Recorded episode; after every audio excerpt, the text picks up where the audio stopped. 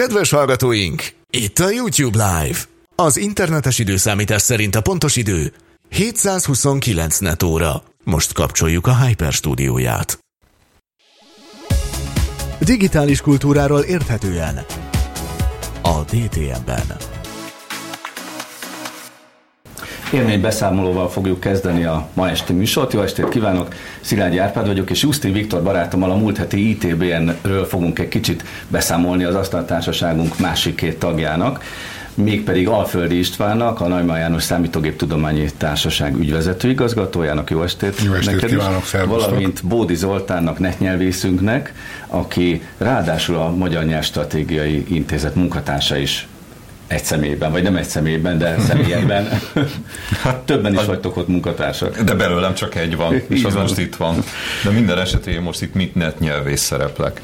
Ráadásul István majd itt az IT biztonság témájával még becsatlakozik, de akkor először az élményeket hadosszuk meg veletek Viktorral, és én rögtön kiszemeltem a múlt heti felvételeinkből egy kis részletet, ami olyan kis vicces, jópofa hangulatos rész, mert ugye volt egy finn vendégünk, Mikko Hipponen. Igen, Mikko Hipponen, a Wired újságírója és az F-Secure-nak a, az egyik oszlopos tagja, de hát itt, itt igazándiból inkább megmondó ember, vagy, vagy újságíró, vagy uh, ilyen trendkutató szerepkörben volt. Akinek idéztük egyébként a róla elnevezett törvényét is, Igen. ami ugye úgy hangzik, hogy ha egy eszköz okossá válik, mondjuk az okos telefonunk, akkor az rögtön sebezhetőséget is magával von.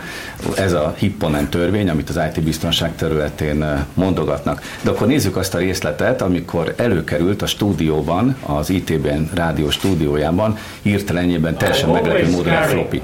An infected floppy disk from 1990s with me to remind myself of where I'm coming from. That actually is from 1991. It is actually is infected. It's infected. It's infected.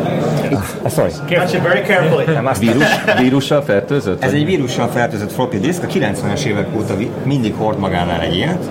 My first virus was I love you, which, which I, which I mondom Mikónak, hogy az én első vírusom az I love you vírus volt, ami remélem rajtam kívül senki nem emlékszik, de nekem képeket törölt.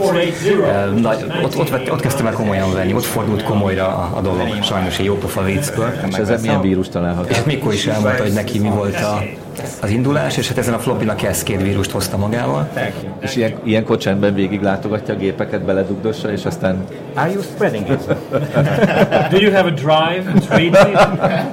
Nyilván nem volt olyan eszköz. Nem volt drive hozzá, nem tudta ledugni. Ezért kérdezte meg tőlem is, hogy van-e nálam egy meghajtó, mert akkor kipróbálta volna ezt a Cascade vírust. Ami egyébként szerintem egy mai számítógépen nem biztos, hogy tudna fertőzni egy ilyen hát régi is kérdés, őskori vírus.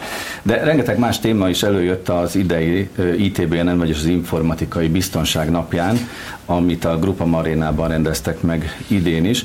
Én készítettem egy négy perces összeállítást az ott készült interjúkból. Ebben majd ismét fel fog tűnni Mikó Hipponen, de előtte még magyar szakemberek is hallhatóak. Rögtön az elején Keleti Artur, aki ugye mi asztaltárságunk tagja Most is. többet beszélünk róla.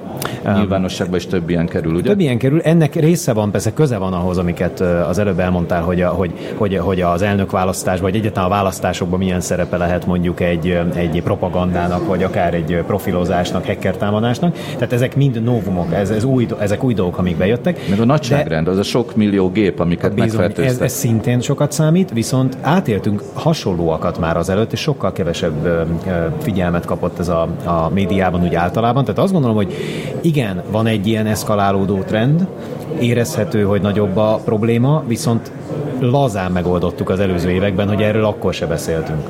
Most viszont beszélünk róla, és szerintem ez az, ami változott. És ennek én nagyon-nagyon-nagyon örülök. Gyakorlatilag arról van szó, hogy a bizalmi szolgáltatói státusz megszedésével egy időben az adott szolgáltató felkerül az Európai Uniónak egy listájára, és amikor én kapok egy, például egy elektronikus alár dokumentumot valakitől, akkor megnézem, természetesen erre készített alkalmazások segítségével, hogy az adott személynek az aláírása, az visszavezethető egy európai bizalmi listára. Uh-huh. És tehát igen, ez egy kicsit hitelesítés is, ugye? Ez abszolút, ez abszolút hitelesítés, tehát lényegében ez a, a bizalmi szolgáltató a korábban úgynevezett hitelesítés szolgáltatót cserélte le, mint fogalom. Etikus hackinget használunk. Aha, és, az tud, egy eszköz, ugye? Tudatosan ezt cégen kívülről vesszük igénybe. Számomra a mi munkánk az, hogy végignézzük a problémákat, fölépítünk valamilyen stratégiát, ráhúzunk egy megoldást. Itt lép életbe az etikus hacking, aki a különböző whitebox, blackbox és mindenféle fajta technikákkal, amikről szerintem remek előadásokat hallhatunk itt, megpróbálják feltörni ezeket a rendszereket, és megpróbálják kívülről egy támadó szemével át kijátszani ezeket a védelmi megoldásokat. When we look at the practical problems that we are seeing today with Manapság kétfajta veszélyről beszélhetünk az IoT eszközökkel kapcsolatban. Az egyik csoportba tartoznak a beépített hibák a hardverekben. Például a Kínában gyártott berendezéseknél olyan régebbi típusú tanúsítványokat használnak, amik már lejártak vagy esetleg a felhasználói interakciót hagyják, amit viszont el kellene kerülni, mert veszélyforrás. A másik veszélyforrás csoport pontosan ez, a felhasználói hiba. Amikor a felhasználó csinál olyat, amiből baj származhat. Erre kitűnő példa az a tavaly októberi malware kitörés, amihez hasonló soha előtte nem láttunk.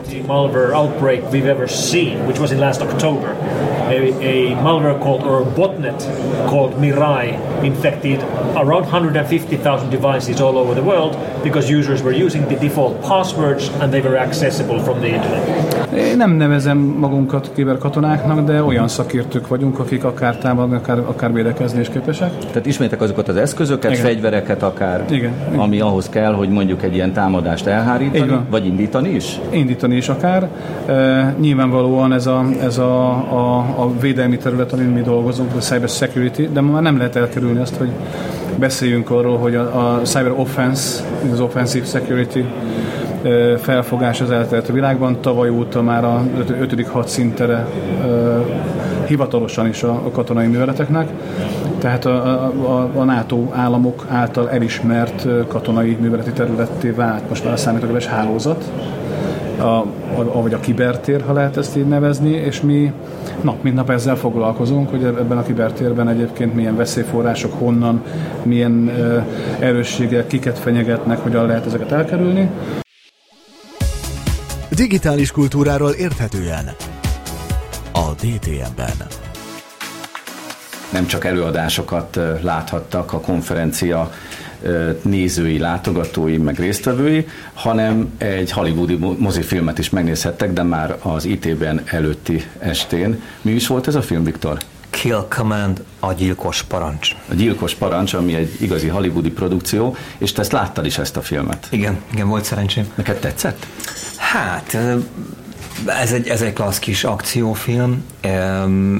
Picit fura volt, hogy ugye nem árulunk el nagy titkot, robotok szerepelnek benne, ők a rossz fiúk, meg a jó fiúk is, meg néha nem lehet eldönteni. Kicsit ilyen terminátoros Igen, és nekem ugye? fura volt, hogy egy erdőben robotoktól, ott mindig, ott mindig valami biológiai dologtól szoktam rettegni, hogy mikor ugrik elő a fa mögül, és egy mikor nyikorog elő a fa mögül a robot, ez egy kicsit fura, nekem fura volt. Aha. Na és ugye itt a nagy érdekesség, hogy jelen volt az egyik hollywoodi színész a beszélgetésben, akivel mi is készítettünk interjút, Bentley Kalunak hívják ezt a, a amerikai angol színészt, ugye? Igen. Aki az egyik főszereplője volt a filmnek. Én nem láttam sajnos még, úgyhogy nem tudom idézni, hogy melyik szerepet játszott a Robinson, vagy valamilyen hasonló. Igen, igen, hát ő volt a parancsnoka ennek az osztagnak, Aha. amelyik az erdőben ott kergeti, vagy éppen menekül a robotok elől, mikor, mikor, mit. És mint kiderült, Bentley Kalu, tehát ez a színész nagyon tájékozott volt a filmnek a tematikájában. Tehát nagyon pontosan tudta a háttér sztorit is, meg ugye ami, a, ami ebből valóságos. Úgyhogy ebből mindjárt hallunk is részleteket, mert Bentley Kalut fogjuk hallani a film koncepciójáról. The concept for the film was based around there's a program that the United States um, have embarked on and I think they, they embarked on it a while ago. I think it was 2009 or 2010 or something like that. Című programon alapult a, a film. Ez tulajdonképpen gyakorlatilag a mesterséges intelligencia kutatását jelenti. Olyan gyakorlati alkalmazásokkal lévén Pentagon, hogy például harci repülőgépek kötelékben repülve nem mindegyik repülőt vezeti humán pilóta, csak néhányat, a többit pedig ez, a, ez az AI vagy MI vezeti És például, ha veszélyes a szituáció, vagy olyan helyzet akad, akkor a pilóta, a humán pilóta beküldheti maga helyett a veszélyes terület fölé ezeket a mesterséges intelligencia gépeket, és ott elvégzik a úgymond piszkos munkát, vagy a teendőket. Tehát gyakorlatilag ezek, ezek gyilkos gépek, és hát ennek a morális hátterét azért a Bentley alaposan átrágták a rendezővel. Egészen engem is meglepett, mennyire elmélyültek benne. Hát ugye a felkészüléshez, a szerephez, és maga Bentley is sokat foglalkozott ezzel. Nagyon érdekes lesz, úgyhogy én mindenképpen valamilyen forrásból meg fogom nézni, mert ez egy tavalyi film, hogyha jól tudom, Igen. tehát tavasszal mutatták Igen. be. És, de Magyarországon, ha mm, a jók az értesülésem, akkor még ezután lesz a bemutató? Hát látod, ezzel most megfogtál fogalmam. Meg kell keresni. Google a barátunk, és rá Igen. kell keresni. Én Bentley voltából láthattam, maradjunk ennyiben. Kill Command, azaz kivégzési parancs, vagy gyilkos parancs, és van még egy részletünk Bentley Kalu interjújából, amiben, ha jól tudom, a gépek az emberek elleni harcáról van szó. Nézzük meg ezt is.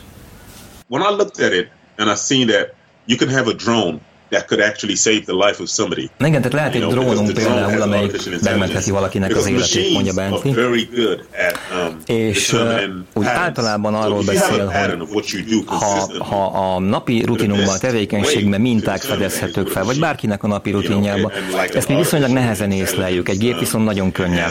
Tehát ez a gépek erőssége, hogy észreveszik ezeket a mintázatokat, az ismétlődő alkalmakat, eseteket.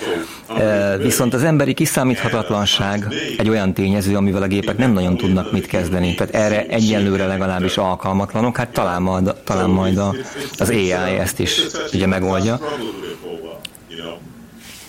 Nagyon érdekes volt egyébként két héttel ezelőtti műsorunkban a filmnek a trélerét, előzetesét már mutattuk, és ebben hallható volt, hogy az a robot, vagy kivégző robot már többször ismételgette az Identify szót, Igen. tehát amiben azonosításra szólította fel az embert, úgyhogy gondolom itt az egyik konfliktus erről szólhat a filmben, ugye?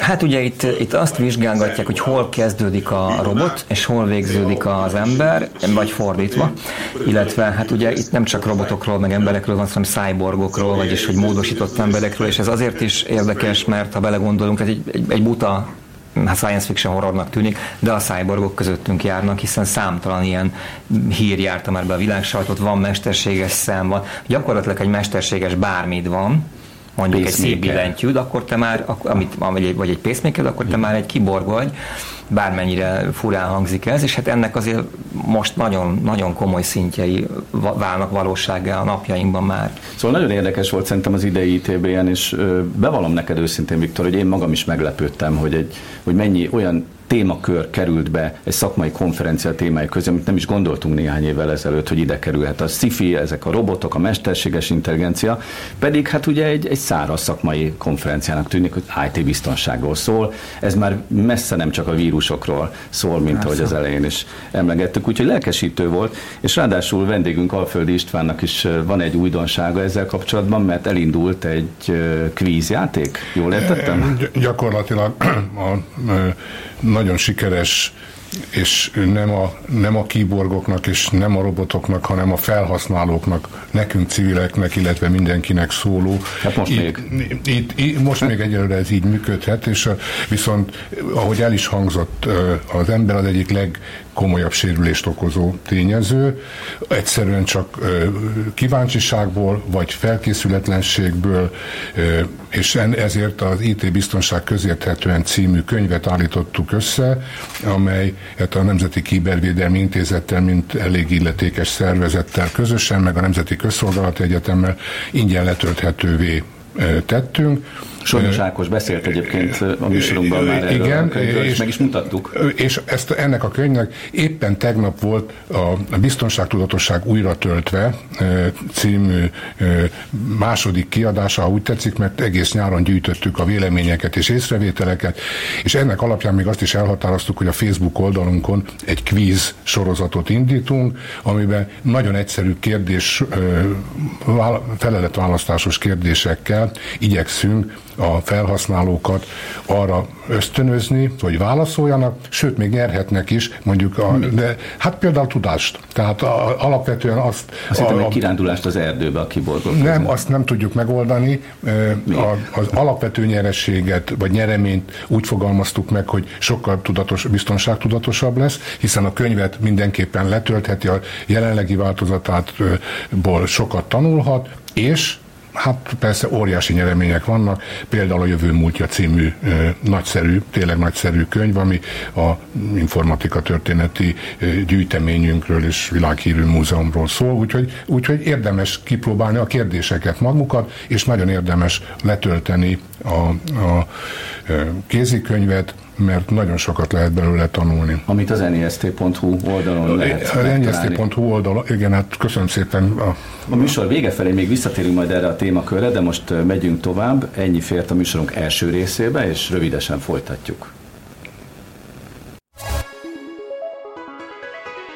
DTM A digitális világ érdekes.